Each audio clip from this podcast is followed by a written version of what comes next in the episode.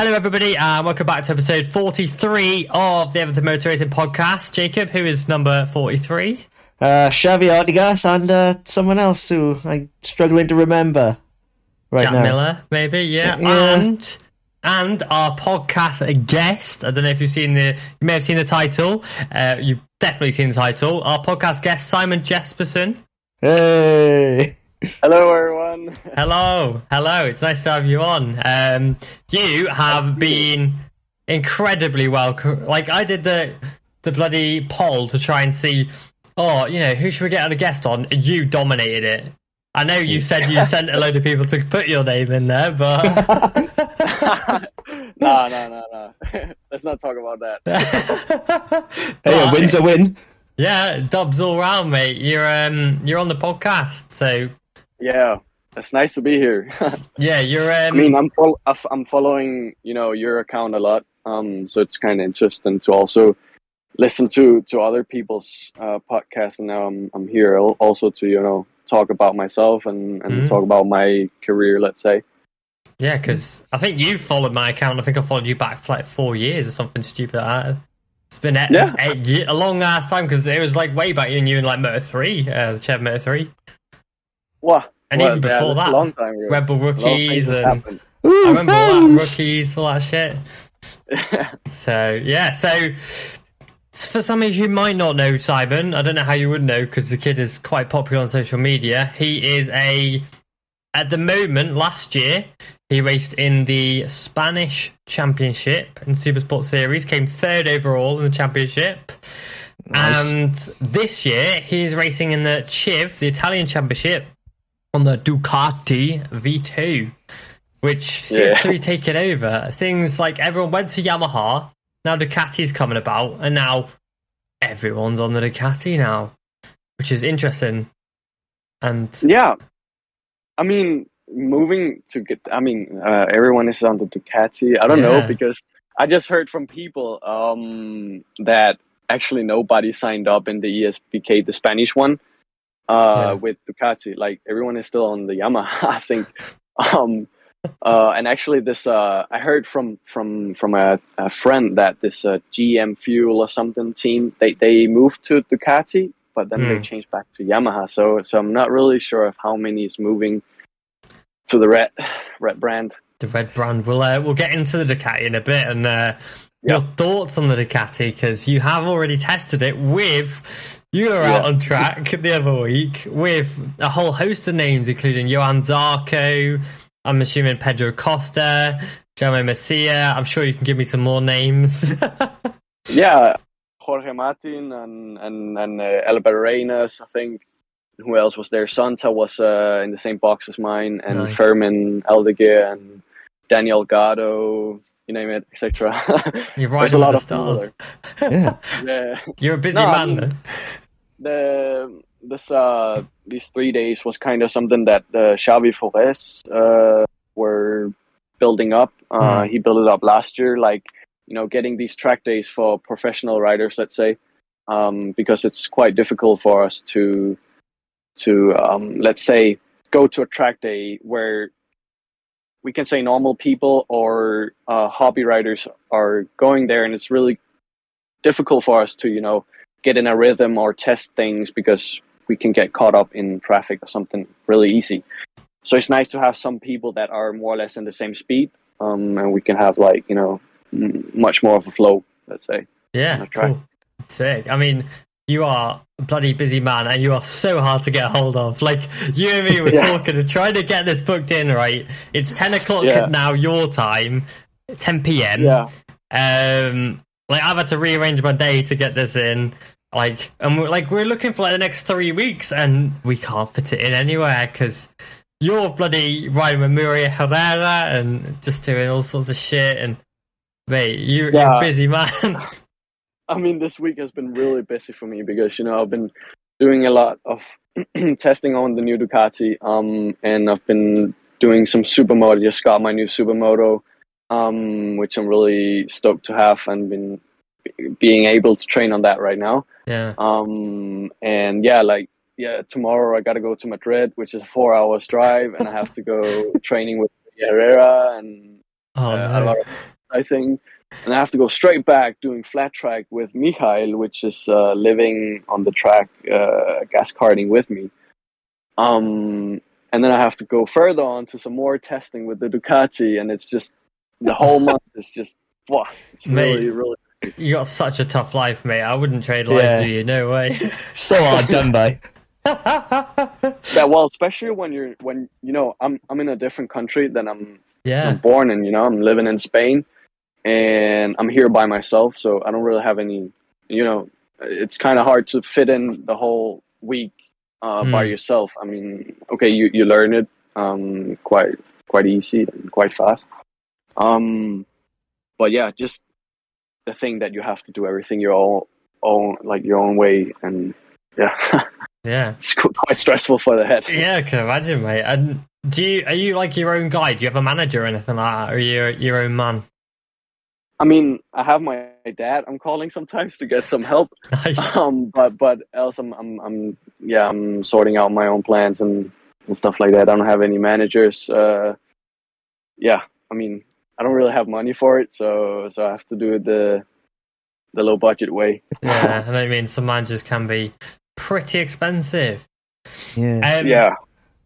Right, reeling everything back because we've got a bit of a tangent there. Yeah. Start of the podcast. Every time we have a guest, you already know what's coming. Every time we have a guest, we open the podcast and we ask them what 5 songs you currently listen to. Now I know you've got pretty decent music taste, right? So I'm holding some high hopes for this, you know.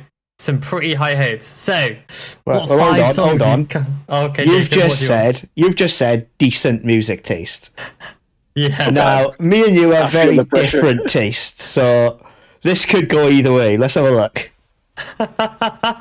Well, okay. So I've listened to the other podcasts, and I heard Dominique. He told that he had a really open, let's say, taste of music. He didn't answer the fucking question, to be honest. No. He didn't answer the question. I'm coming to it. He didn't. Basically, my taste of music is also really really can be anything, but I'd say that the top 5 songs that I'm listening to right now is probably, I don't even know if you know them, but they're so different. Go on, hit me. I think the one is called Infinity by Oma something. It's like some kind of African music. Okay. It's like got a really good beat, and then some remix from Bad Habits of Ed Sheeran. Oh god! But listen, I'll take that back. You ain't got good music. Like it all. No. But here comes the thing. So basically, for my own, I'm listening to a lot of rap, and my parents really hate it. So if we talk about the rap, I listen a lot to Moneybagg Yo. I don't know if you know them. These rappers. So that's why it's really difficult for me to say exactly what kind of songs I'm listening to. That geezer. I guess what we tend to do is go on your Spotify or wherever you listen on. Go on your own repeat and your top 5 that come up on there, basically. Okay, let's say. So I'm just gonna choose this playlist. I have a song called KUKU by Eli. I know he's from Albania or something. Okay. Isn't that how you say it?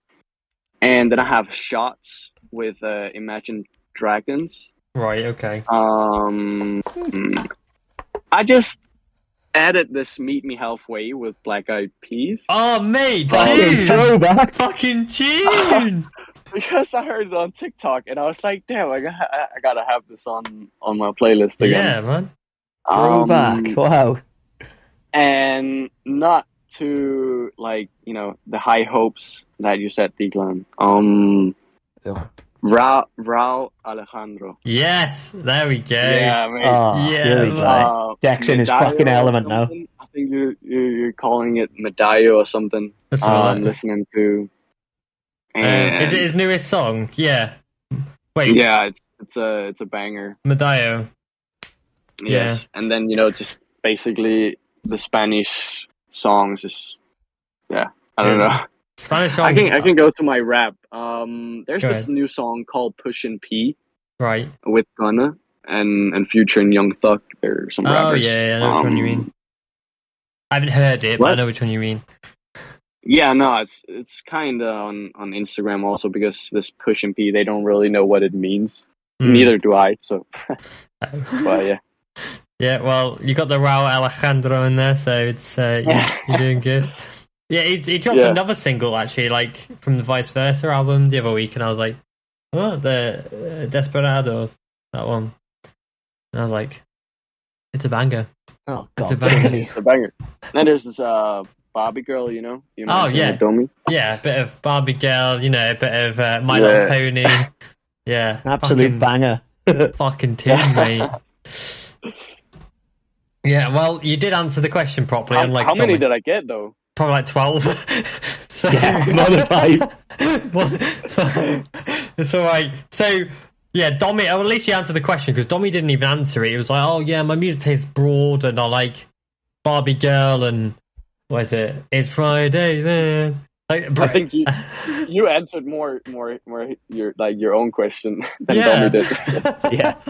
Bless him. Because the whole point of the question is that eventually a playlist will be made with everyone's songs on it. But it got to do that if we didn't answer the fucking question. Just saying, yeah. Yeah. Fucking hell. But yeah, so I wanna take it way back even further to the start of your career. Obviously, how did you get into racing? And, you know, were your family into racing? Were your dad a racer? Your mum a racer? What happened? Why did you get on a bike? Yeah. Well, I got into racing quite late. I started when I was 14. I think, yeah, I was 14. 14. God, that is late. Yeah, that is late. Yeah. I'm 20 now, so yeah, it's. But anyways, I've always been in the racing world, let's say, because my dad he used to do motocross back in 19 in the 80s, I think. And he did world championship there level. I think I asked him and he said top 15. So nothing like, you know, brilliant. He wasn't champion or anything at all, but he was in the motocross world. Mm. And then when he got older and got my sister, he moved to road racing. And he was racing that until he was 54 or something. Jeez. And when he was 54, he actually became Danish champion on the superbikes. Fucking hell. That just says how bad the level is. But yeah. So then when he stopped, that was like the time where I started. Mm. And I was 14 there, but anyways, I've always been there with my dad, you know, for the race weekends, but mostly playing with knights and animals and so on top of the bikes. And then, I mean, my dad never really pushed me or tried to make me ride a bike. He did once, actually, and I remember that. It was back into I was how old I was not even 8, I think. Mm. And he bought me this 65cc or something, and he could basically run away from me. That slow I was. And I told him that if I crash, you gotta pick me up. Mm. If not, I don't wanna ride. And then I was so unlucky that I crashed, like, on the other side of a hill that he couldn't see me. So he never came. And then I picked it up myself, and I came back angry, really angry. And I just cried. I said, I don't want to do this anymore. And then I just gave him the bike, and I went into the car, and I sat in the car until we went home. Mm. And then I didn't race any bike or watch anything until I was around 13. And my dad took me out with one of my friends to a go-kart track in Denmark. And I went there, and I thought we were just going to look on the bikes for some people riding, I don't know. And then I told my dad going there, like, I'm not going to ride, am I? And he said, yeah, of course. But he never told me. Oh. So out of nowhere, I was sitting on this bike with my leather on and a helmet. It was like an 80cc or something. And I completed that day, did one crash, and I kind of just fell in love with it. I guess the H just made me a little bit more, let's say, I really know, what can you say? Like mature, I guess? Yeah, like mature, and I think I kind of understood like the feeling of the adrenaline and so on. So it kind of caught me in that moment. And I said to my dad that I really wanna try this. And then he said, well, first of all, you gotta learn how to ride a motocross bike. And then I was like, nope, I'm not doing it because, you know, I remember what happened back then. Yeah. But then 1 week later, I was, you know, I had some time thinking, and I was like, okay, Dad, you know, this motocross thing, could we maybe try it? And then it kind of started there. You know, he learned me how to use the clutch, and basically everything started from there.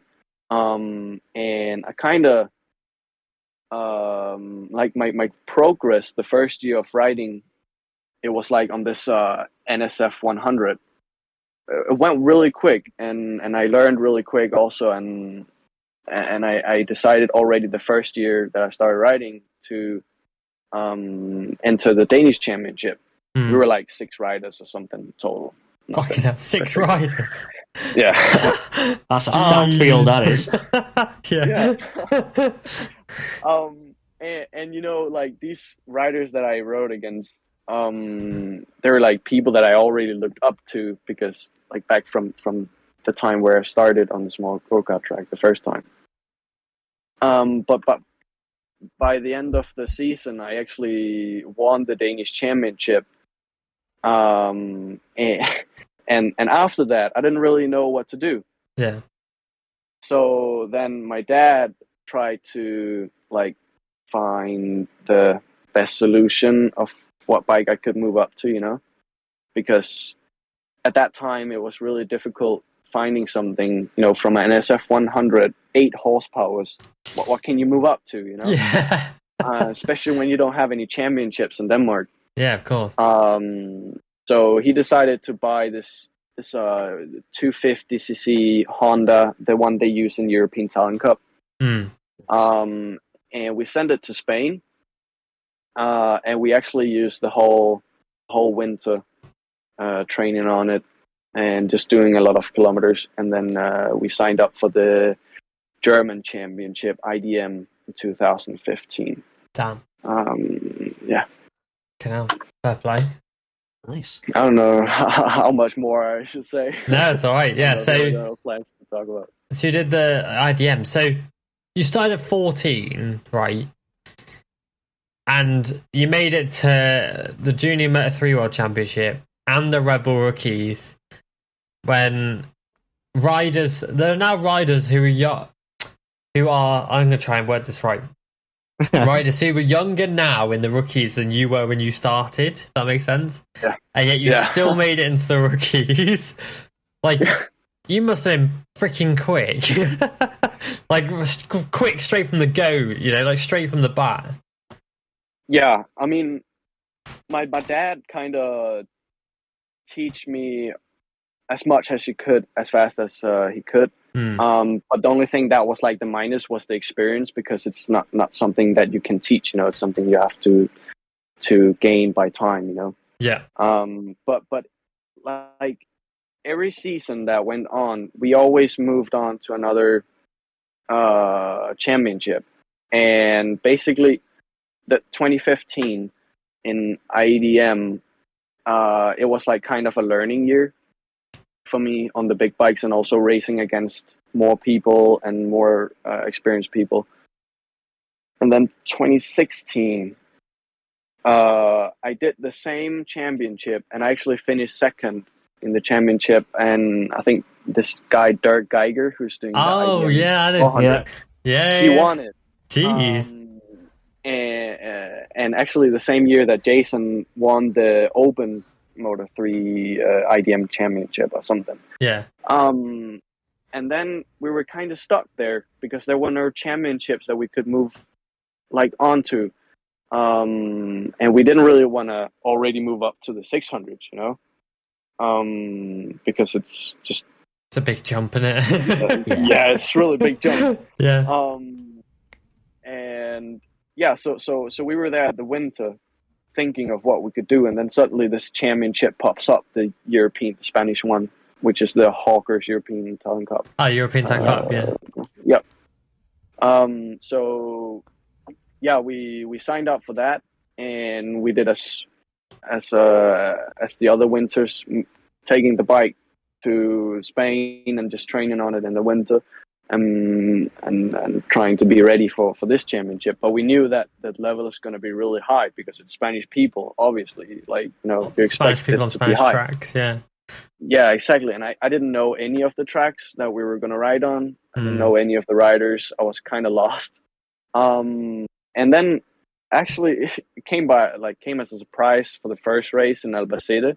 I ended up winning the first race and finishing in top five in race two. And then, the whole season just fighting for the championship. But I ran into some technical problems with the bike, like breaking the clutch plates and so on. So you won your debut race in the European Talent Cup.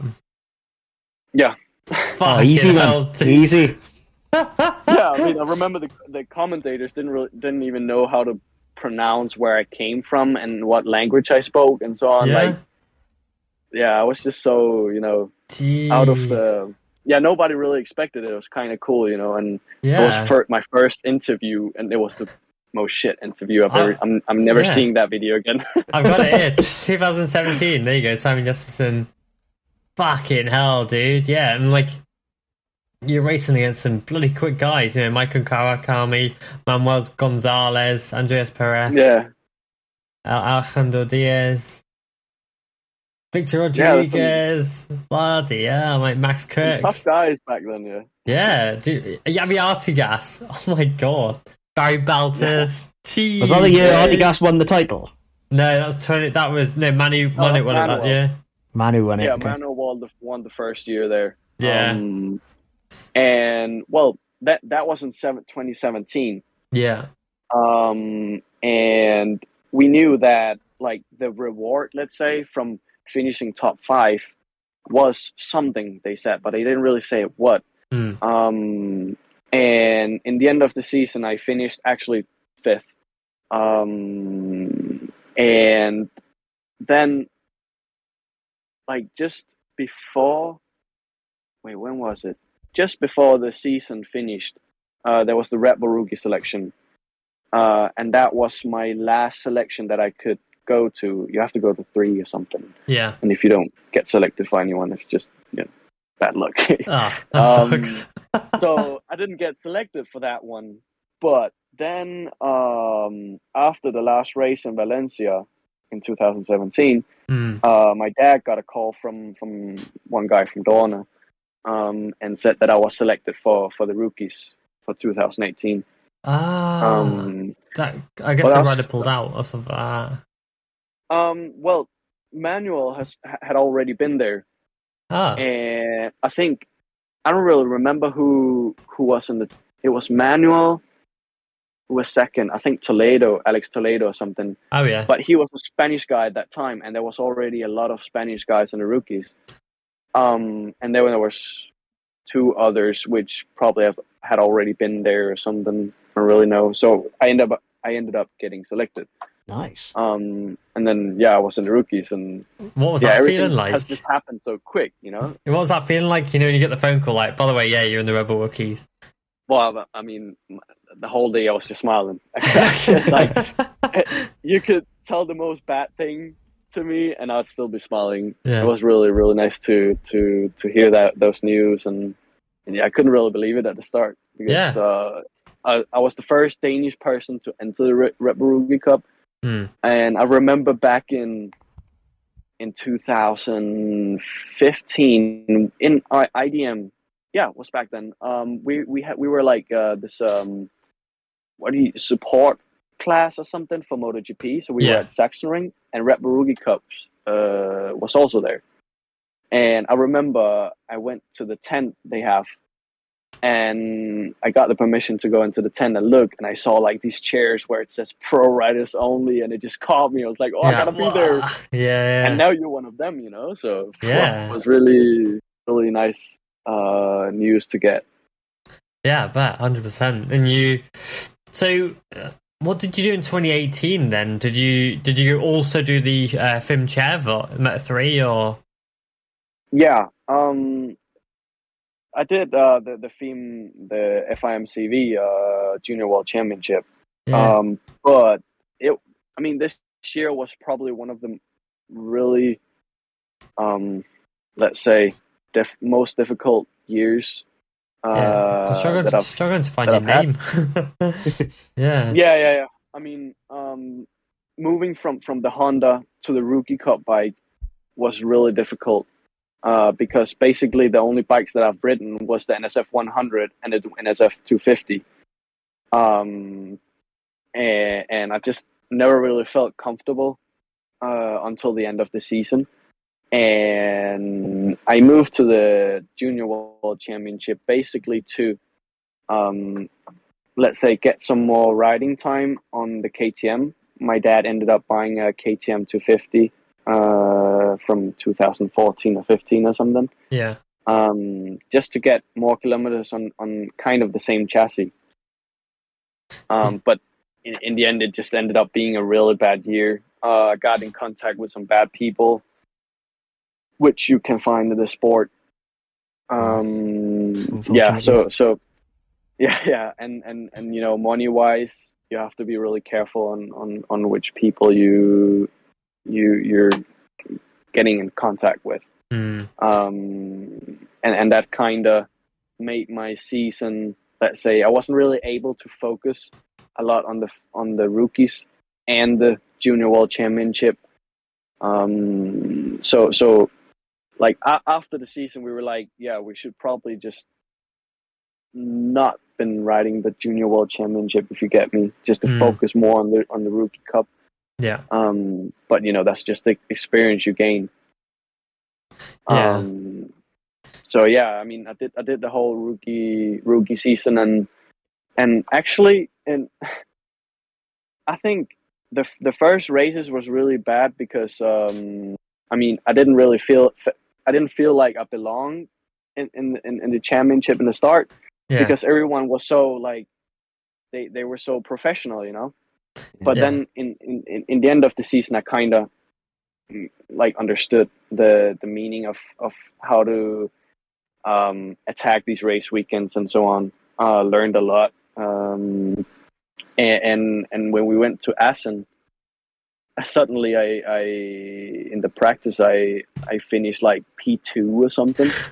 And then pre-practice 2, I finished top 5, and then in the qualifying, in the last minutes, I had red sectors for pole position, and then I crashed. God. And then for race 1, I stalled the bike, and then in race 2, I crashed. No, man. Just bad luck, and I ended up taking really many points. I think I took from that weekend. I took points every race after that, and actually finished off pretty good. Some P12s and so on in races, and then I was about to prepare myself for an extra year. Yeah. And I felt this was a year that I needed to understand how it works, this kind of world, you know. Mm. But unfortunately, they only gave me one, and I had to find some other things for the future. That sucks, yeah, because you did the FIM Meta 3 in 2018 and 2019. You're on that black and orange bike, isn't it? It's quite nice, actually. We kind of ran black most of the season, but because we just... Okay, here's the thing. In Junior World Championship and in European Championship, the whole... my whole career, I've only been together with my dad. Kind of like Santa. But the thing is, my dad haven't really... he doesn't have the same knowledge about data, like telemetry data and all this kind of stuff. And we could only afford for one mechanic, and well, actually two, but sometimes we had to go with one, and that was like one of the toughest things, because you know it's really different going in a team where you're only three people in the team. Actually, my mom was also in the team, going to change tires and so on. What hero? My mom is a hero. Yeah. But yeah, and then looking at the other teams, you know, being 12 mechanics around one rider, just says a lot about the performance. Yeah, 100%.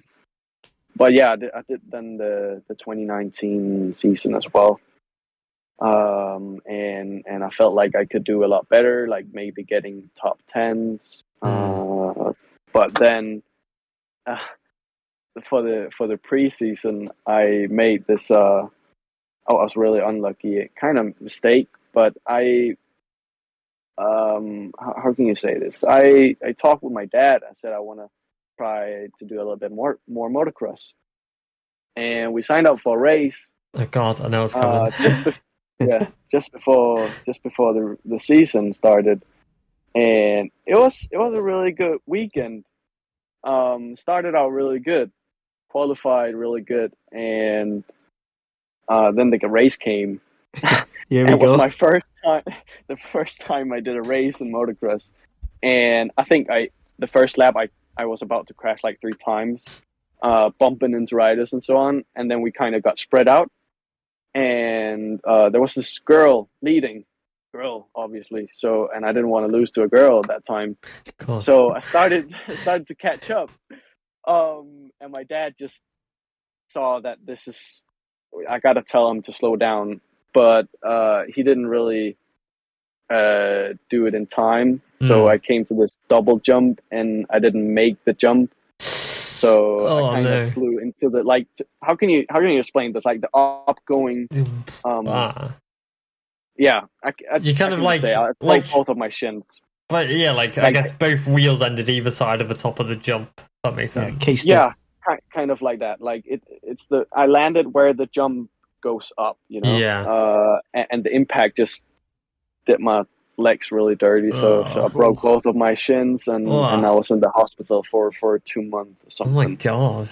Nice. I was in wheelchair, and yeah, watching in the hospital, watching the first race of FIM. That one where Barry Baltus won the first. Yeah, Estoril. I remember that. Yeah. He won on debut, didn't he? No, he got pole position on debut the year before, sorry, yeah. Yeah. Yeah. So I watched the first couple of races at home, and actually already after I think it took 3 months or something to get back, I was back at Barcelona. Started out crashing at the free practices, and in the races I also crashed, because one guy, the bike turned off in front of me. It was in Barcelona. Yeah. And it turned off. I don't really know, and I couldn't really go anywhere, so I went into him, and then I crashed. So really bad start also to the comeback, let's say. Yeah, you got quite unlucky in that series, to be fair. The I'm not slating you, by the way, but you obviously scored 0 points in that championship.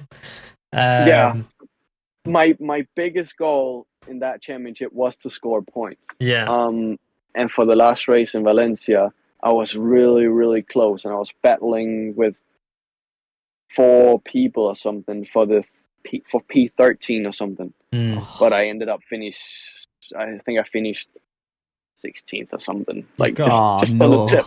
You got you got 18th, and then you had Nicola Carraro, Billy Van Aert was just ahead of you. Jason scored the last point, and then Bertel and Noguchi. Oh my God, that's a name I've not heard in a while. Noguchi, fucking hell. Naruki Noguchi. Oh my God. Is he still riding? I don't know, to be honest. It's a good question. Let's have a look. I'm going to go to the encyclopedia of Instagram. What's his name? Naruki. I heard his name the other week. I swear. Years, man. No, yeah, because he... Gucci, what is he riding? I swear, there was an announcement the other week of him racing for Nagashima's team. You Naruki could be right, actually. Noguchi. I googled his name the other week. He was in the Rebel Rookies. Isan Guawara is there as well, isn't he? This is 2019, so you had... Yeah, that would have been the Jamie Okava, Carlos Tatai, Artigas. There was that year. I was way more on the front. Yeah, Artigas, yeah, when he got third place as a rookie. I remember in 2018 for the last race in Valencia, I was battling with Dennis for like nearly the whole race. Dennis won too. Yeah. And Isan, I think. Isan Guevara as well. Did Guevara do a... Yeah. I didn't know that. I think he did a wild card or something. Yeah, it was a wild card final race. And he came in as a rookie in 19 and... 20, one of them, and smashed it. Jeez. Yeah. I did not know that he came in as a rookie wildcard. So there we go. Sick. Noguchi was shit. This is gonna piss me off now. I literally googled him the other week. And who didn't remember? I remember the name. He was in the Asian talent team, right? Yeah, and he raced with Yuki Kuni. He came third in the Rebel Rookies, that was it.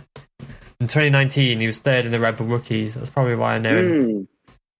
And now, I don't know where he's riding now. Probably not, then, in that case. These Japanese riders, they kind of come in, do their shit, and fuck off back to Japan. Yeah. like Kuni's the latest, isn't he? Yeah, Kuni's the latest, and then you got the other guy. This guy, Gary Salim.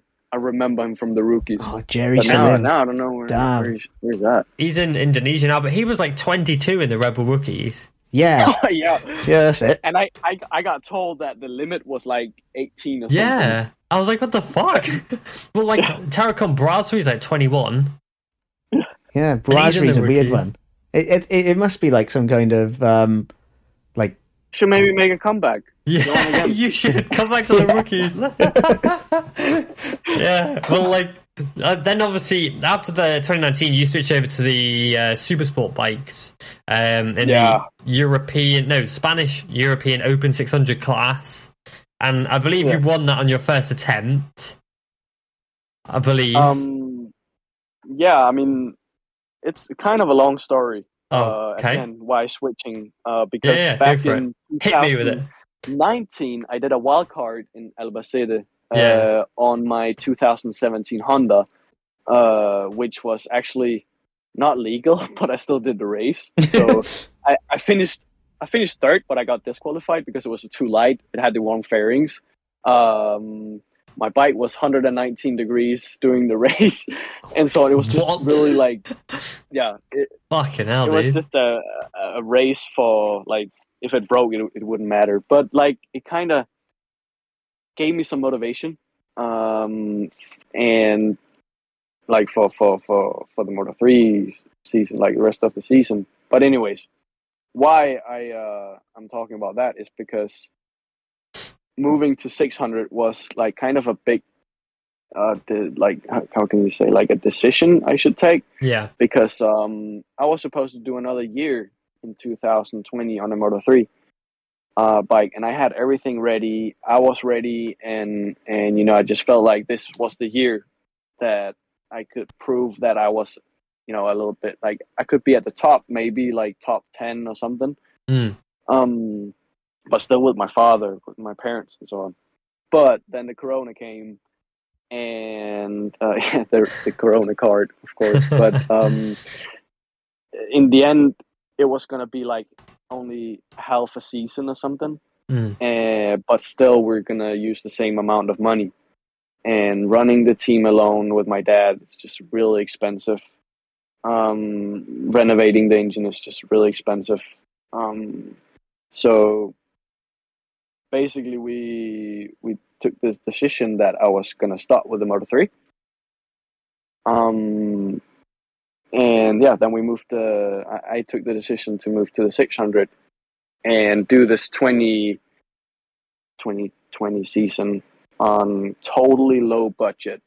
So I picked up my 2007 Honda CBR got the permission to start on the grid with his bike. Made it a little bit beautiful with some stickers and so on because it looked really bad. Yeah, I remember it. You were like the only one on a Honda, weren't you? Is that right? Or like one of maybe three on a Honda? No, there was my teammate was also on a Honda. Was from 2009 or 13 or something. I don't remember, but he was also on a Honda. Hmm. But yeah, then I did that year and that was a year that gave me a lot of confidence, big motivation boost, I guess. Because, you know, I won the championship. And yeah, I don't really know how to explain it because it just came out of nowhere. I mean, yes, actually my goal was to stay in top 5 or something. There was two classes. I was in the open, yeah, and there was the stock class as well, and obviously the stock guys are a bit quicker. I don't know why though, but not 2021. The open class was a bit quicker. Yeah. My goal was to finish top 5 some races in the overalls, and at least top 3 in the open. And then in the end, I ended up fighting for the championship in the open class, and then actually sometimes finishing P2 in the overall and so on. Fucking hell, mate. So then suddenly I had the pace, you know? Yeah, yeah. Staying in the front, and I knew that the guys that was racing was not, you know, it was like Oscar Gutierrez, who was spinning the rookies as well. And yeah, he's a good rider. Yeah. And I think, what did he finish this last year on, 1,002nd or something? Yeah, he was a rookie, didn't he? He won some races and things like that. I can't remember. You had some pretty. I can't. Won remember the championship. Won the Supersport championship already the year before, I think. Yeah. He's rapid. I can't remember who else you raced against that year. It was the Spanish Championship. Shit. I can't remember. See, there comes the Spanish Championship, and it's just nobody knows anything about it. Yeah, it's like, it's so weird. Like ESBK, it's like no one knows shit about it, apart from people who live in Spain. It's like, but like, whereas like BSB, for example, and Moto America, everyone knows about it, and like IDM, we all know about it. But ESBK is so like hidden away, isn't it? It's strange. Yeah. I mean, the championship is really awesome. It's really similar to the FIM CV, just like a little bit more of a, let's say, not as professional, but it's like the same concept. Like open paddock and all that kind of thing. Yeah. I mean, it seems the level, and it seems strong as well. You know, you've got riders. Oh, I can't remember the champion. Who was the champion this year? Borja Gomez. That's it, yeah. Champion. He did quite well in the World Supersport 600 Championship, and he did the 300, I think. I can't remember. I know he did did World Supersport, and he did good. And I believe by the end of the season, you were his teammate in the SP57 team. I can't remember. No, he was in the Cardoso. That's it, yeah, he was in Cardoso. Who are like killing it? They're winning everything. Yeah, no, I was in the SP57 there with this guy Neil Royce, which I fought against in 2020 for the Open Championship. Neil Royce, I'm looking at his profile now. Oh yeah, God Almighty, he looks terrifying. I've got a picture of him staring down. He looks fucking scary, dude. Is this just like a nostalgia trip for you two now, rather than a podcast? But like, yeah. So obviously you did that, and then you moved to the Yamaha this year, and you raced with the H53 team for most of the year. 43. That's it. 43, I'm a fucking idiot. Yeah. Is that your team? Was that your team? No, not at all. Okay. Luckily not. I want to see why you split with them as well in a minute. Okay, so this season has just been really hectic. I started off by nearly joining this team called Gas Racing Team, which was a new team that came in. Basically, just really like a team where they just put like so much effort and so much money into it. Yeah. Oh, they follow me actually. And, Mattia Casadei they raced with, is that right? But yeah, they follow me for some reason. I don't know, you can't see that. But yeah, they follow me. Yeah, that's a bit weird. I don't know, carry on. I'm talking shit. Anyways, I had tests with them and so on, and then suddenly the team like closed down, let's say. And then they kind of got into some corroboration with Team Laclis. Right, okay. And I had a few tests with them. And then that didn't really like go as planned, I guess.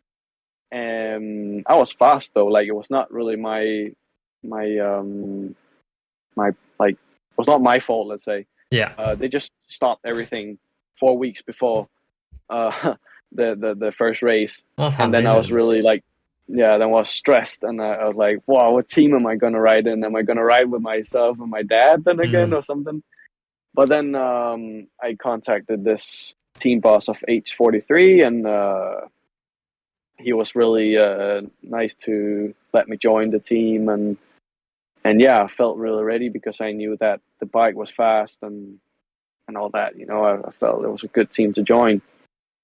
And we did the season. The season started. I started out winning the race, the first race of the season, and had pole positions as well. And then race two, I hit a wet like water patch for race two in Jerez, and then I crashed. So there's 0 points. Yeah. And then we went to Navarra for the second race of the season, and I just didn't feel comfortable because we never really found like a proper setup for the bike. They were kind of going their own way. We just, you know, the whole season I just had a lot of problems with the bike. And it just made me really unfocused. And we had, I mean, I don't really know how much I can tell. Yeah. But let's say here's the thing: we arrived to Aragon,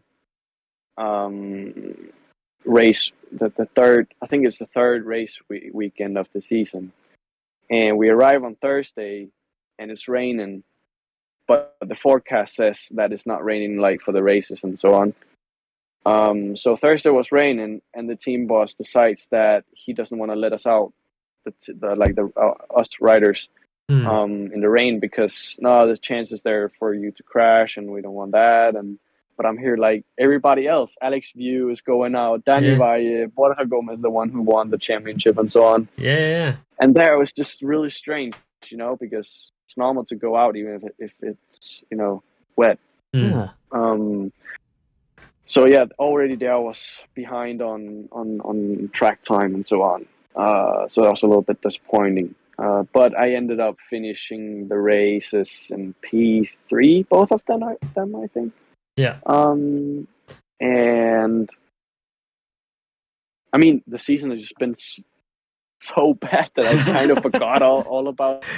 And yeah, then where did we go to then? Then we went to Barcelona. Yeah. And we just had huge problems with the tires with Michelin.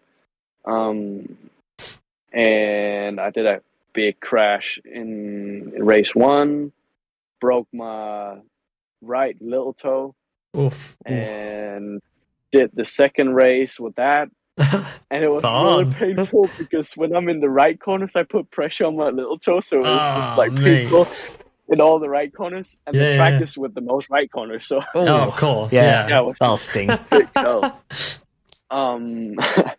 No, but then after that, I got these two wild cards. Did the wild card with Kallio Racing, And I knew this team was just a brilliant team. You know, they've been world champion and so on. So I was just really excited. And I took this weekend really relaxed, more relaxed than I imagined I would. Yeah. Because, you know, it's the first time in the world championship. And my goal was just to arrive there to the world championship. I felt like, oh, I've completed my life, you know. Yeah. But this race weekend was really good for me because it gave me a lot of motivation, because it made me prove myself and to a lot of other people what my level is. Yeah. And not talking about that so much, going more back to the Spanish championship. I got all the information from Kallio that we worked on to get a proper setup to the bike, to the Yamaha. And the next weekend, I was going to race there in Navarra again for the second last race of the ESBK. Yeah. The second last race weekend, sorry. We had this paper with the setup and so on, and we gave it to the team, and they just straight said, "No, we're not going to use that." No way! Fucking hell! So it was like, you know, the fuck? Totally used. Did they say why? They said, "Yeah, it was better to start out with the setup that we did like last time." And I was just thinking to myself, well, last time I really didn't like the bike, so yeah. So let me get this straight. You led a World Supersport race with the settings of Kallio Racing, and right. we will talk about that weekend in a minute properly. So you led a World Supersport race with Kallio Racing, who are world champions with Sandro Cortese a few years ago. Yeah. And they gave you the information to take back to your Superbike team, so you could use it. Riding the same bike at the same track, and they told you no, don't use these settings that a world championship winning team have given you. Correct. King hell. Yeah. Oh wow, big brain time over it. That is literally the definition of shoot yourself in the foot. Jesus Christ. Okay, but by the end of the weekend, they kinda, let's say, They said, okay, we can maybe try your setup on Friday. Oh yeah, we'll give it a go. Might work. And I was like, why not just use it now? And but yeah, they were just not corroborating that much. So I was doing a track work with my dad and was like, fuck man, this is really uphill, you know? Yeah. And I was even already thinking of not showing up with the team for Valencia, but we just carried on. That weekend in Navarra, was it Thursday or Friday? I don't remember what day it was, but I made a big high-sider, and I kind of... What part of my body did I hurt? I think it was my left ankle. And I went to the hospital. I went to a private hospital, and I got it like scanned, and nothing was broken. So I knew that, you know, I just needed to get to the what do you call this physio? Yeah, physio. The physiotherapist. To, like, loosen up. Yeah, exactly. Oh, and she helped a lot, you know, with the ankle and made me able to bend it as much, because you know the left angle is the one you use for the shifting down and shifting up. Of course, yeah. So quite really important. Long weekend as well. Arriving on the crouches and so on. Yeah. And then for race one, I tried something different, because in the World Supersport you have first gear is longer. You can choose like between different first gears, and they're longer than the stock ones. Okay. Yeah. But I tried even though to put a longer gearing on and use the first gear on the stock bike, and for myself I felt like it was quicker. Yeah. But in the end I just teared up the rear tire like immediately after 7 laps or something. Oh, so I couldn't keep the pace with the front guys. Then for race two, we changed the settings, like the gearing actually only. So I just used second instead. And then I ended up winning that race. And it was just like, you know, also another motivation booster because I didn't win a race since the first race. Oh, God. Yeah, of course. Yeah. It was really nice to, like, you know, because Borja, who won the championship, was really strong on that track. So, you know, winning over him on the last lap, last corner was just really nice. Mental difficult because I had to stay behind him because I couldn't pull a gap. So I just stayed behind him, and I chose to do it in the last corner. And actually, in the last corner, I used the first gear because I had to block past him. And we were you know, slower, so that was really cool. Well, listen. So when the weekend was over, we had a meeting with the team. And the plan that we made was that we had to renovate this engine because it was on the limit on kilometers, and there was no problem. We were going to renovate it for the last. Well, now I'm actually mumbling because it wasn't the second last race. Anyways, so we would renovate the engine for the two last races, Valencia and Jerez. Sorry. Right. Yes. So then I go home. Denmark. And you're like, fuck this shit. And I was training a lot, and I was like, no, like I was ready now because I knew everything was gonna be good now. Then I arrived to Valencia. I was just ready to like kill everyone. I was gonna win this fucking shit because I still had the chance to win the championship. Yeah, and you're like fired up going into the races now. Exactly, and I did a test on Valencia a week before the race, and I did really good lap times, really good pace on my standard, on my stock Yamaha R6 bike that I'm using for testing and training, which I have in the van here in Spain. Nice. Not anymore though. So then we arrived there for the race, and Wednesday I'm just meeting the team, saying hello to the team, and then the first thing the telemetry man is telling me is, we didn't renovate the engine, so you're gonna have a really bad standard slow engine for the two practice days, Thursday, Friday. And I was just there like, come on, man. Like, oh, mate. My motivation just went like, boom. Straight to the floor. Yeah. Oh, mate, I would be pissed. I'd have smashed some fucking pit boxes up, I would have. I'd have got out of stuff. Yeah. Yeah, but in that, I mean, that's what's going on inside my head, you know? Yeah. Like I was really angry, but you gotta stay calm in this situation. So I said, okay, well, I can't really do anything about it. So we did Thursday first practice. I didn't even give it a chance. So after this first practice, I was really slow. I was a whole second, one and a half second slower than I did in the test the week before. Yeah, on your stock bike. Yeah, and when you arrive to the weekend, you should be fast from the beginning, you know? Yeah, session one, especially in Spain. Like, yeah, especially in Spain. Yeah. So then I went to my dad. He was in a motorhome, and I just said, we got to have a meeting with the team. So we had a meeting with the boss and the telemetry man, and we just asked the questions why we didn't, you know, keep the plan, you know, that we had, that we made in Navarra, that we're going to renovate the engine and so on, and with a lot of excuses. They do. Seems as they do. Take your money and then here's another really, really crazy thing. So then I asked out of the blue, I asked to the boss, why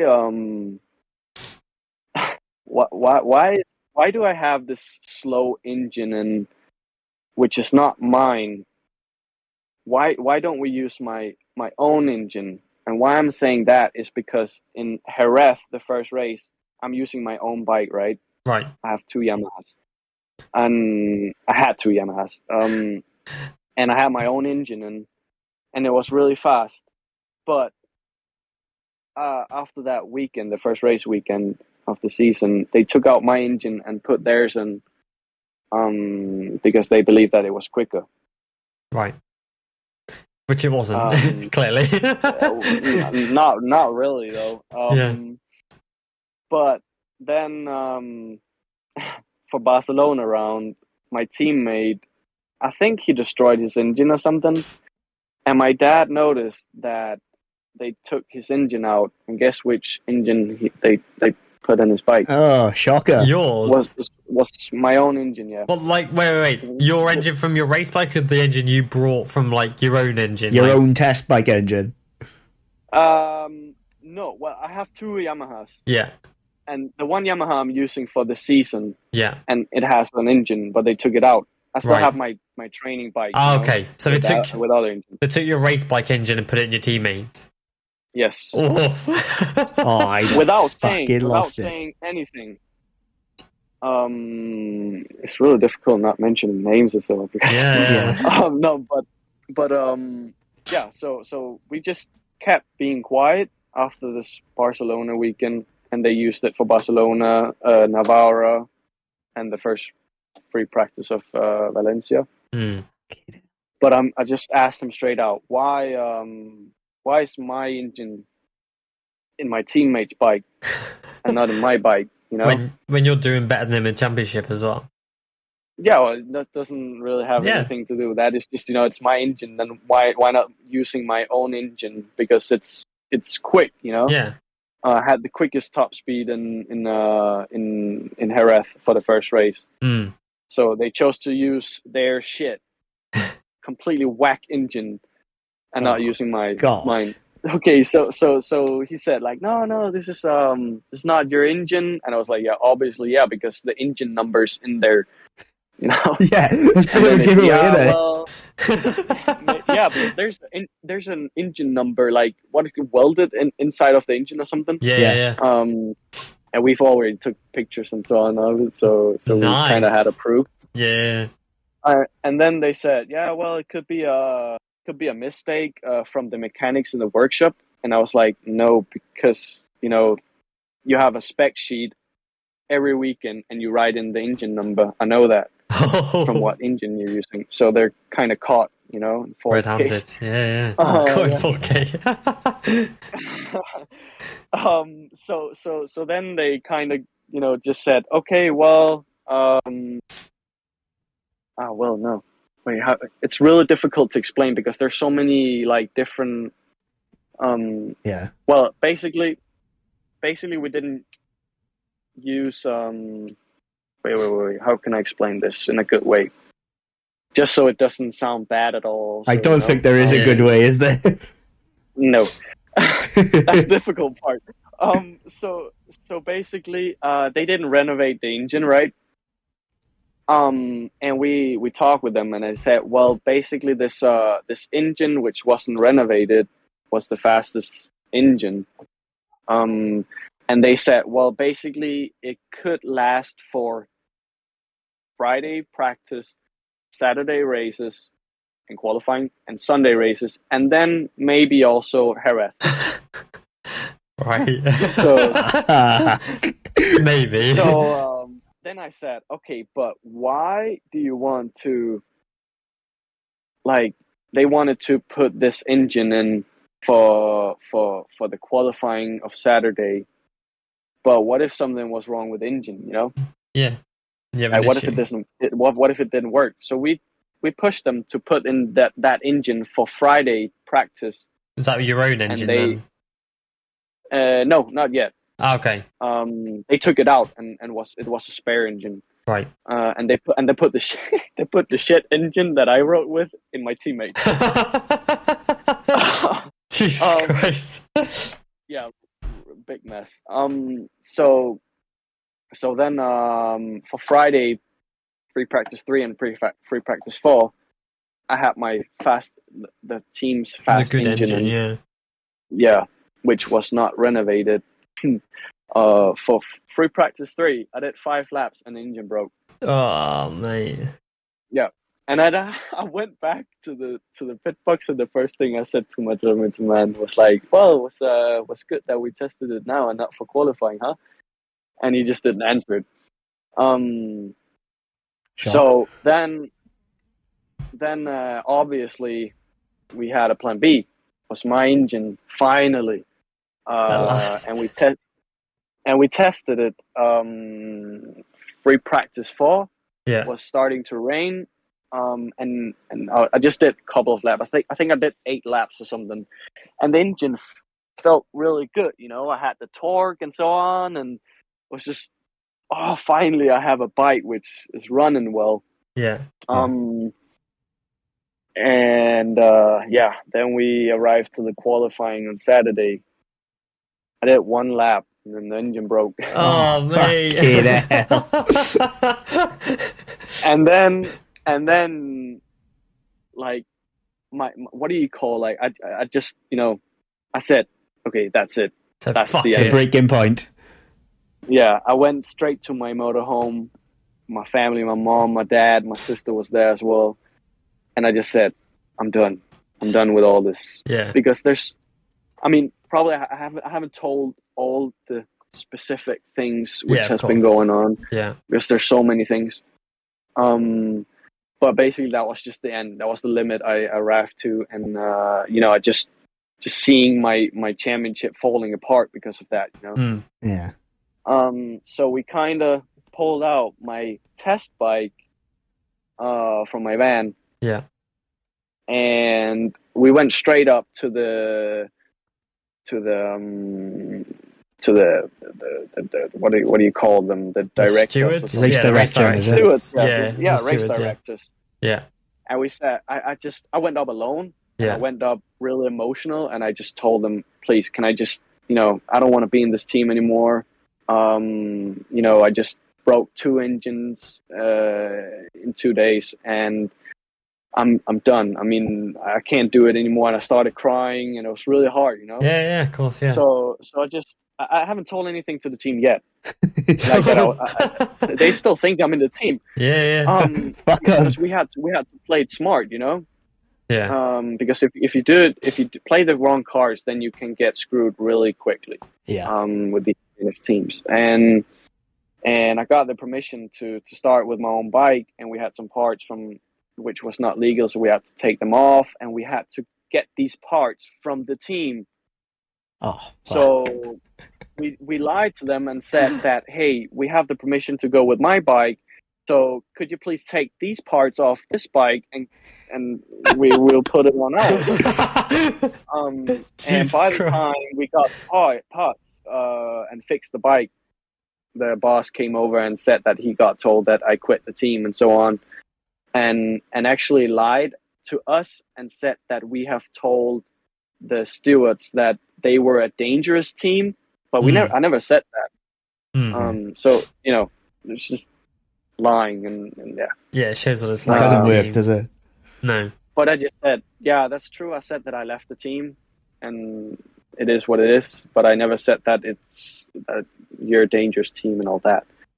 And then they left, and we didn't see them until just before the race one, that they begged us for racing with their fairings because of the sponsors and so on. It would look bad for them. So we were kind and said, yeah, we can race with your fairings. Mm. Then I also save my fairings if I crash. Yeah, if you crash. Yeah. Then I started P27 or something because I had to do a lap, for the qualifying. Yeah. So I jumped on my teammate's bike with my transponder and did 3 laps. It was really shit bike. But I managed to start P27, and then for race 2, I had to start P5. I finished P5 in race 1. Hell of a race, a lot of overtakings. But then I started P5, and I guess you kind of know the story. you know, I did the race two, and then first lap, I think it was, I did a massive high sider. Saving your fans, and yeah, my own training bike burned, catch fire, and yeah, oh shit, no. Yeah, no, I remember that now. Yeah, shit, now you set a fire. Yeah, I remember the crash. That was a horrific crash. Absolutely, yeah, really scary one. You got lucky really, there, man. So lucky. Yeah. Waking up some thoughts, you know. Yeah, yeah. Bloody hell, yeah. And then, so then obviously you switched teams for the last round of the season and got on the podium a few times, I believe, and finished the championship in third overall. Yeah. After that team switch, which is good. That's right. There's a lot of other things I can tell about it, but it's just no... It's not worth it, is it? This podcast will be 7 hours long. Yeah. Yeah. Yeah. So... Obviously, I feel like this season has been longer than my whole career. Yeah, I bet. I'm not surprised. So now, obviously, you're moving over to a Ducati V2 this year. Actually, no. Scrap that for a minute. You made your debut in World Supersport this year. I was just about to say, hang on, you missed something big there. And holy fucking shit, you tore the shit up about Navarra. Like, oh my god, dude. Like, the commentators, mate, were going mental for like, this Simon Jespersen, he's absolutely doing madness. And you were, like, leading the race. You were battling with Dominique Aegerter. You were racing against... can't remember who's in front of the race now. God, like Randy Krummenacher. Luca Banardi, Krummenacher, I don't know. Everybody. A lot of people, you know? What was really funny... started off really well. Yeah, what was really funny was Deck was there in our group chat, and literally my phone. Bzz, bzz, bzz, bzz, bzz, bzz. Oh my god! Oh my god! Oh my god! Yeah, I was going pretty crazy in the group chat. I can't lie, man. I was like, "Holy fucking shit!" Like, oh my god! Yeah, it was absolutely bonkers. And then you did it in race one, and then you did it in race two as well, proving that you know you can do it. Yeah. I mean, bro, the practices was just enough. I mean, I was ready to just go home after the free practice one, you know, because I finished before. I was like, oh my god, yeah, what the fuck? I had to stay home. Yeah, because sometimes you can get too excited and then you just do bad for the next one. Yeah. But you know, then the whole week was just amazing. And race one, you know, I did a really good start. I think first corner was third or something. Yeah. Starting from P8 to the third, and I was like, whoa, what am I doing here, you know? Like, I don't belong here.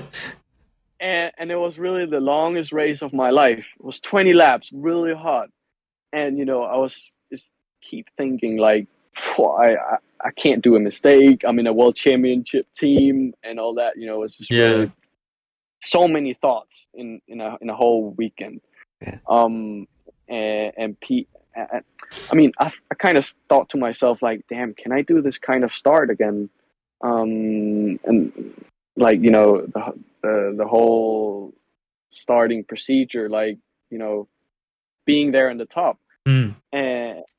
And I made sure not to think that, oh, maybe people thinking like, oh, can he do it again or something? Yeah. I was really good, like, keeping those thoughts away. And then for race two, fucking hell, starting P7, and I took the whole shot, and I was like, bro, what?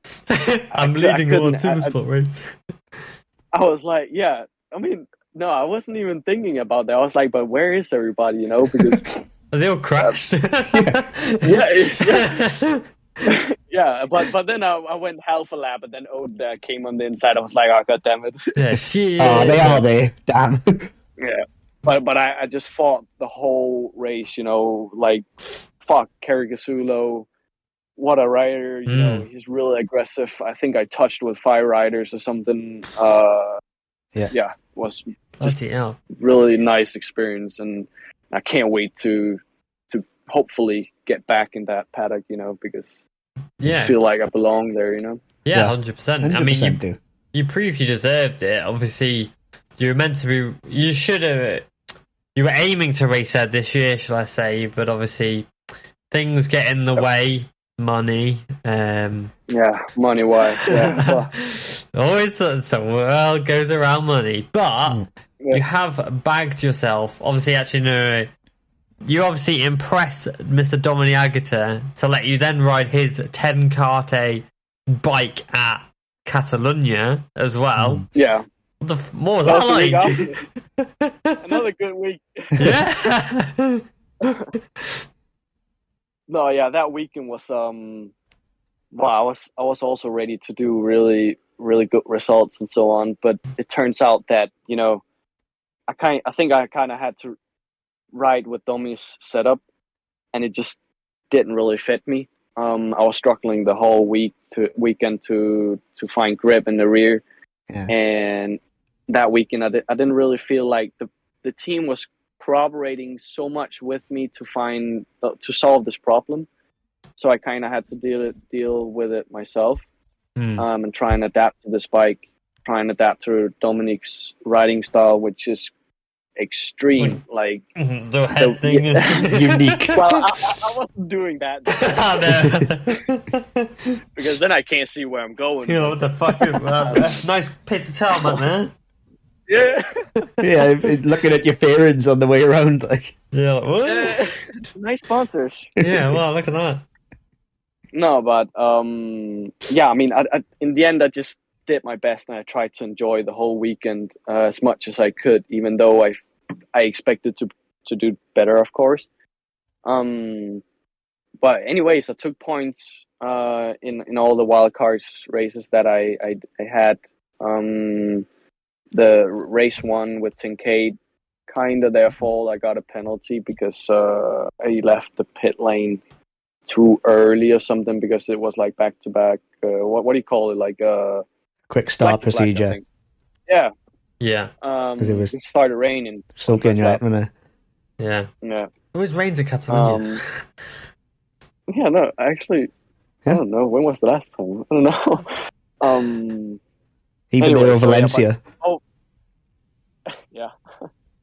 No, but anyways, the weekend has been just, so I learned a lot. I learned a lot from seeing Domi's riding style and how to ride on R6 was just really insane to see how quick you can shift down the gears. And there's many things that I actually thought that, whoa, this is actually necessary to do, Yeah.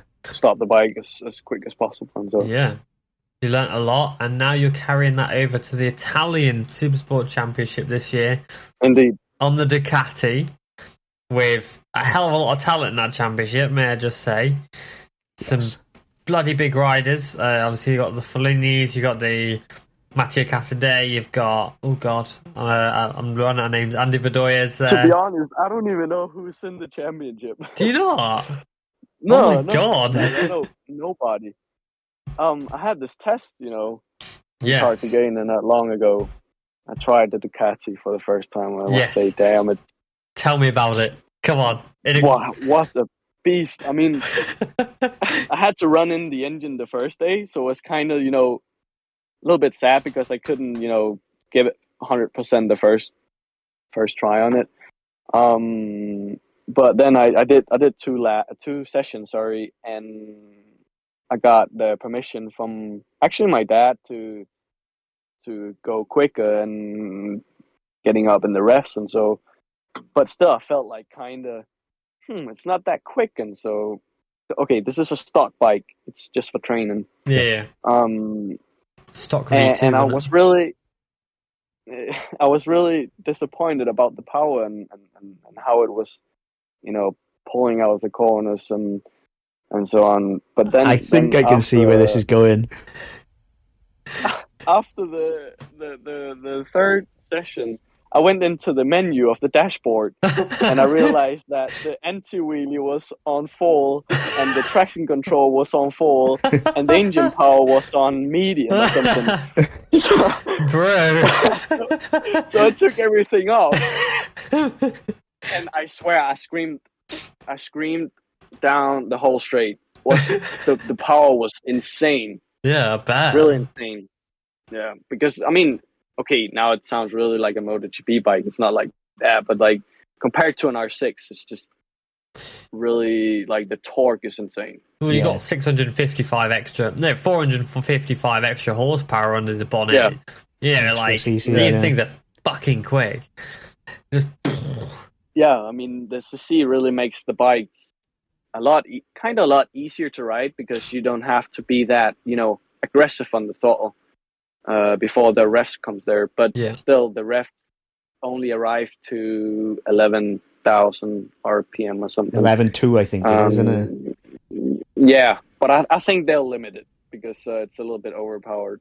Yeah, that was going to be my question to you, actually, is like, you're one of the few who's actually like ridden it coming off an R6. I mean, well, but still, Kallio was there, Kallio Racing, and they were riding with Patrick Hobelsberger on the World Superbike, Super Sport bike that I was riding on in Navarra. And that weekend, I was 10 kilometers quicker on the straight back then than everybody else. Yeah. Same as Vertti Takala. He was also the second quickest. So I knew that bike, you know, the fastest for sure. Mm.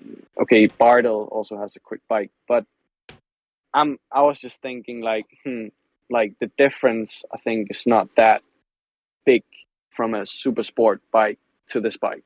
Yeah. So basically what we're going to see this year is, instead of it being a Yamaha Cup in World Supersport, it's going to be a Ducati Cup. Well, I don't really know, because, you know, Yamaha is also, I think they're going to get a few other things that they can put on the bike and do it a little bit better, like the blipper and so on. Yeah, of course. I don't know if they can do a little bit more on the engine or something. But still, you know, we have to downgrade with the Ducati, and they have to upgrade, which is a bike that is already on the limit. Yeah, it's true.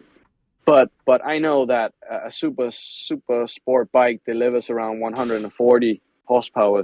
Yeah, and the Ducati has 144. Oh. So the difference is not, you know, and it's not really big. Yeah, it's the way it delivers it. Yeah, and like, although you might have the extra power, I guarantee maybe the R6 is faster in the corners, for example, like corner entry maybe. I'm just theorizing. Definitely the weight. The weight, I could definitely feel the whole after the 3 days I was done. Yeah. But also I haven't been riding a big bike for like, you know, more than a month. Yeah. So I also had to get used to that, you know. But definitely you could feel the 10-15 kilos more in the braking. So I think that's also a little bit minus for the Ducati, but yeah, it's a really nice bike. The other question, getting in the gym and getting stronger, how do you do you reckon the Ducati's going to look after his tires better, because obviously it's a more gentle power delivery being the twin?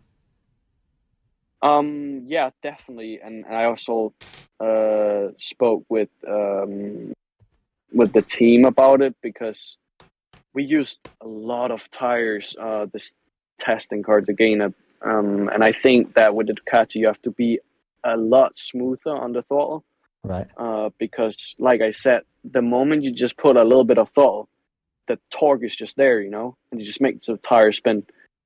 So you have to be really careful on not making the tire spin, and yeah, take care of the let's say tire wear. Okay.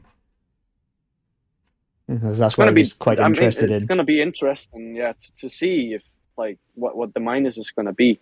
See if they can last a whole race of 20 laps. I think it's not going to be a big problem, you know, but it'll be fun. You'll be able to put yourself up against some of the Supersport boys as well, because every year, like before the World Supersport season starts, they always, like, some of the Supersport boys always wild card over in the Chiv. I saw Manuel was taking a wild card there, and like you said, Federic Caracasula as well, and Onsu. That was quick. Fucking the old Locatelli, did, didn't Locatelli was doing it, winning races and shit. Yeah. Oh my god. Locatelli was like a second and a half quicker than anybody, wasn't he? What, Locatelli? Yeah, that race he did at Mugello. Yeah, like he got poled by like nearly 2 seconds. Yeah. What? Yeah, really? It's Super Sport year 2020. Yeah, 2020. Yeah, oh, right. When he won the championship. That's back then. Yeah, it's another year. And he absolutely pissed it. Yes. No, the funny thing actually was that there was another Ducati V2 in Cartagena, and he rode the Italian Ducati Trophy Supersport Cup or something. I don't know really what it's called. Oh, yeah. Like it'd be the equivalent of the Tri Options Cup in Britain. It'd be like, it's the same one that Lucas Savadori raced in, I think. Am I right? And Nicola Spinelli? Spinelli. It's only with Nicola Spinelli. Yeah. And this guy who was there, well, it was not him. It was like Ciapretti or something. I don't know how to pronounce the Italian. Italian names, you know, something like that.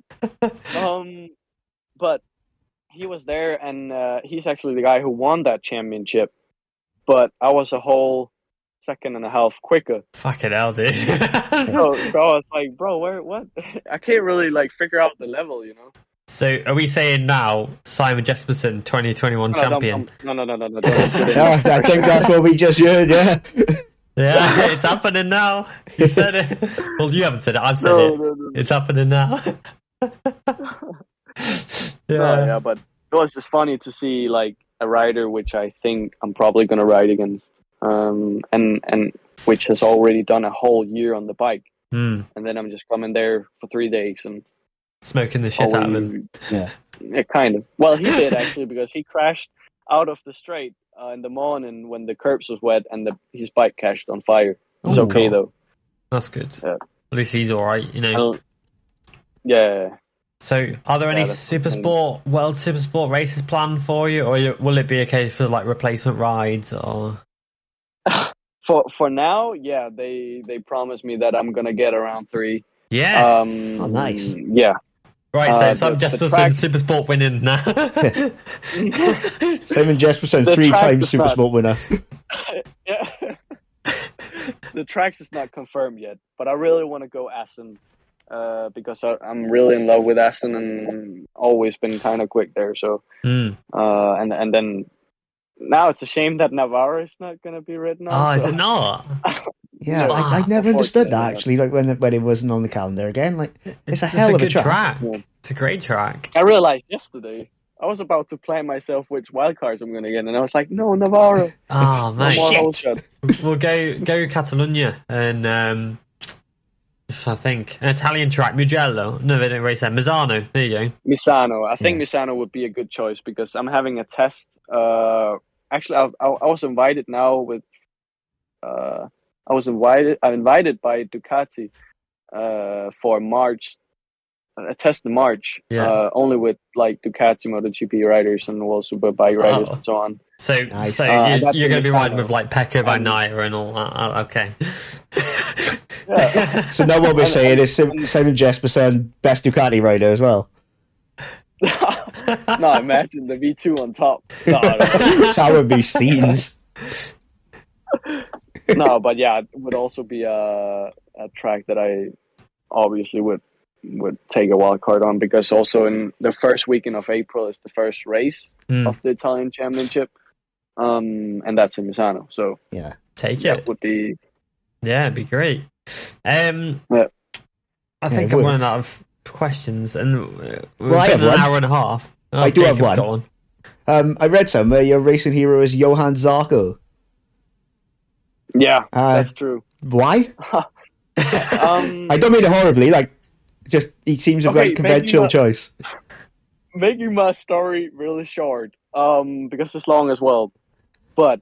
The winter tests that I did on my European Talent Cup back in 2015, Saka was there also for winter training, and we did this kind of for fun race with bike promotion. It's a track day, and he randomly came over to me while we were done, and he basically just talked to me if it was a normal person conversation.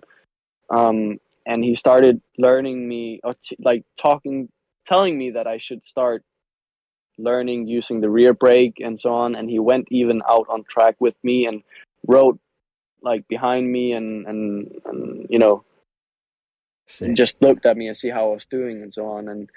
And he explained me some stuff about how to do stuff on the bike. That's pretty cool. And then from there, I mean, I've just, you know, I don't know how to explain it. It's just, you know, I feel like this person is. You just like to see your mate do well, kind of thing. Yeah, you felt like a... I'm trying to think of the word. Like, is it an affinity to someone? I'm Googling it. Yeah, kind of. I mean... Yeah, like an affinity to him. Like, if he'd been a dick, you wouldn't support him, would you? It's one of those. No, but, like, I feel like if it was another rider, for example, they probably wouldn't have done it. Yeah, you know? He went out of his way to help you kind of thing. Yeah. And that's the thing, like, you don't hear about him. Like, Zarco is... He's a top bloke. He's a top guy, you know. But you don't hear about these things from him because he doesn't go out and go, "Hey, by the way, I helped what you were then like 15-year-old kid on how to ride his bike," because he's quite a humble guy, I think. Yeah, he's really calm. I mean, I met him when I was in the rookies, and then I just met him here at the Cartagena test, and you know, he still remembers me, and we just have like a chill talk, you know. So it's really nice to like have this kind of connection, or what do you say? I mean, I'm not up against him all the time, best friends, but you know, so it's pretty good. He doesn't even. I'm really sad that he doesn't follow me on Instagram. Does he not? No, he doesn't. Well, start a petition. Well, I follow you on Instagram, so I'm sure that's enough. Yeah, you have to start a petition. Read on your story. His riding style is just insane. I mean, so aggressive. Yeah. And I felt really bad for him when he moved to KTM, you know, all the hate that he got and undeserved. Yeah, undeserved. Yeah, hate.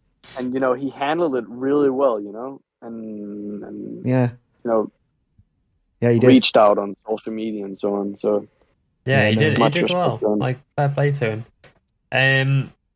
Shit, I just realized I haven't posted on my page today. Fuck. Well, I haven't posted in a few hours.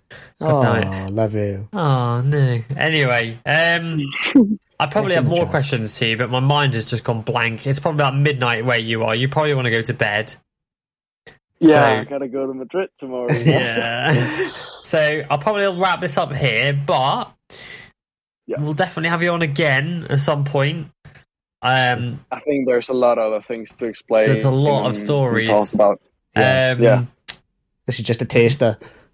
You need to push this now on your social media. Get this podcast. Get some views on this podcast with your huge fan base. We have Danish people listening to it, so it's quite cool. I think I can get some people on it. Do you have a big following in Danish? I was going to say Danish in Denmark. In the start, no. But since I got after the wild card in Navarra, it's been growing a lot, and it's been way easier to find sponsors. But still, the racing environment, like the racing world in Denmark, is just really bad, and nobody really knows about it. Yeah. Mostly track day riders are following me and so on. Yeah, of course.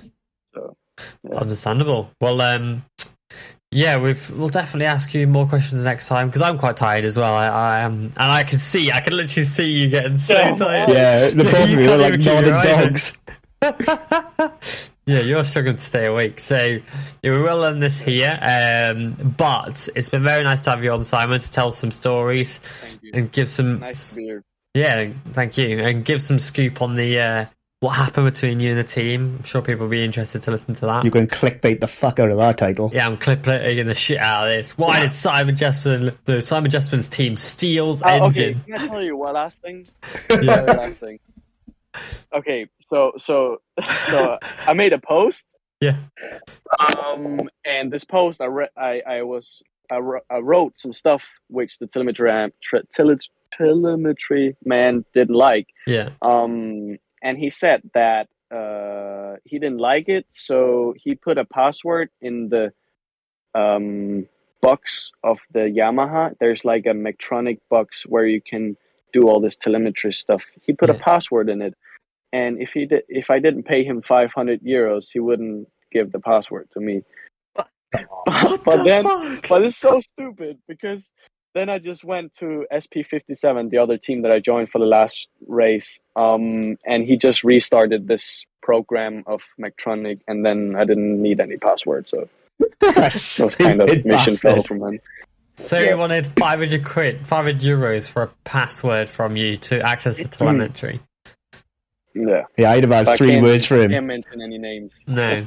Fucking hell, dude. No, what a shithole. So, well, at least you're leaving that championship now and onto bigger, better things over on the Ducati in Italia. Pizza and pasta. And, yeah. Don't get too fat, mate. You need to be, but like, get bulking, you know, for the bigger Ducati, but, you know. Yeah. Yeah, don't skip arm day. Yeah, and say hi to Mihail for me. I heard this. Yeah. Go on. You gotta get me on the podcast. Yeah. So what were you saying? You heard what? Well, I don't remember. No. Yeah, I heard the saying that if you eat pasta in Spain, you go faster. Yeah, pasta makes you go faster. Yeah, exactly. Tony currently lives by that, so yeah. Yeah. Get used to that cuisine, but yeah, we'll end this one now. So yeah, it's been nice to have you on for episode 43. It's quite apt that your number is 43. Yeah, thank you for coming on. It's been a pleasure, and hopefully we'll have you on again sometime in the future as well. Yeah, thank you very much. I hope so too. Yeah, you're welcome. Yeah, thank you for letting me join. Also, yeah, it's telling a little bit of my story. It's your first ever podcast, isn't it? Very first podcast, I mean, to be honest, I've been a little bit nervous, but you don't have to be nervous for me. It's just me. Ooh, best friends. Yeah, but, nice one. Okay. Yeah, it's been nice to be here. Yeah, it's good. It's been good. Good. I'm glad you enjoyed it.